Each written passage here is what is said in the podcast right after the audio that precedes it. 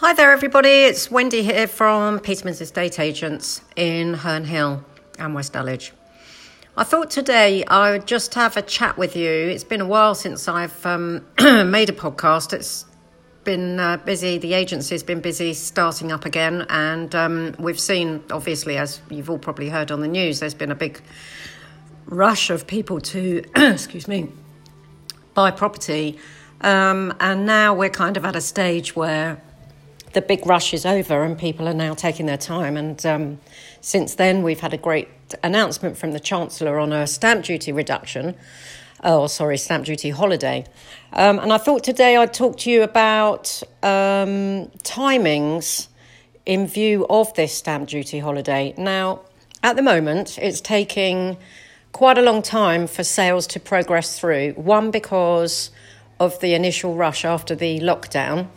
Um, and now the mortgage companies are absolutely inundated with mortgage offers and surveys. And uh, whereas previously surveys were being booked within a week or two weeks of um, an initial mortgage application, it's now taking about four weeks to get to a point where a survey is being booked.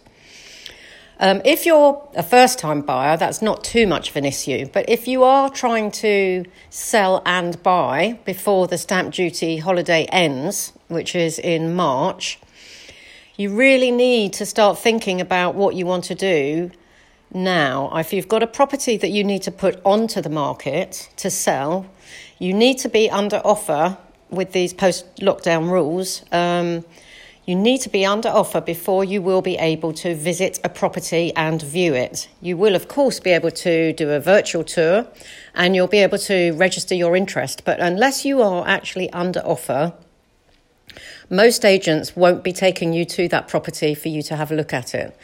So you have to factor in the length of time that you're going to take to find a property um, and also, obviously, the length of time it's going to take you to sell your own property.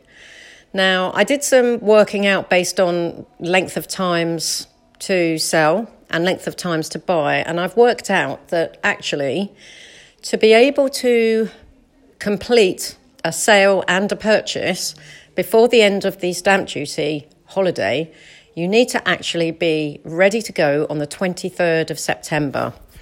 And bearing in mind we're almost at the end of July, which is unbelievable but true, um, you really need to be thinking about getting your valuations in, getting your agents in to value your property so that you can start working out what you can actually afford to spend on your next purchase.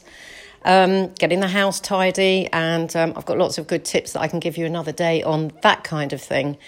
But I really strongly advise you to start thinking now about where you want to be if you want to actually have uh, managed to complete before this stamp duty holiday ends in March. Uh, that's my advice for today. I know it's only a short one, but it's short and sweet. Anyone in Herne Hill or West Dulwich, if you want any more advice on that, if you need help, advice, obviously, if you want me to come and value your property, I would be more than happy to do that as well. But please do think about these timings. It's not just a matter of waiting until November or December or even January because you will miss the chance of a really big saving on your stamp duty.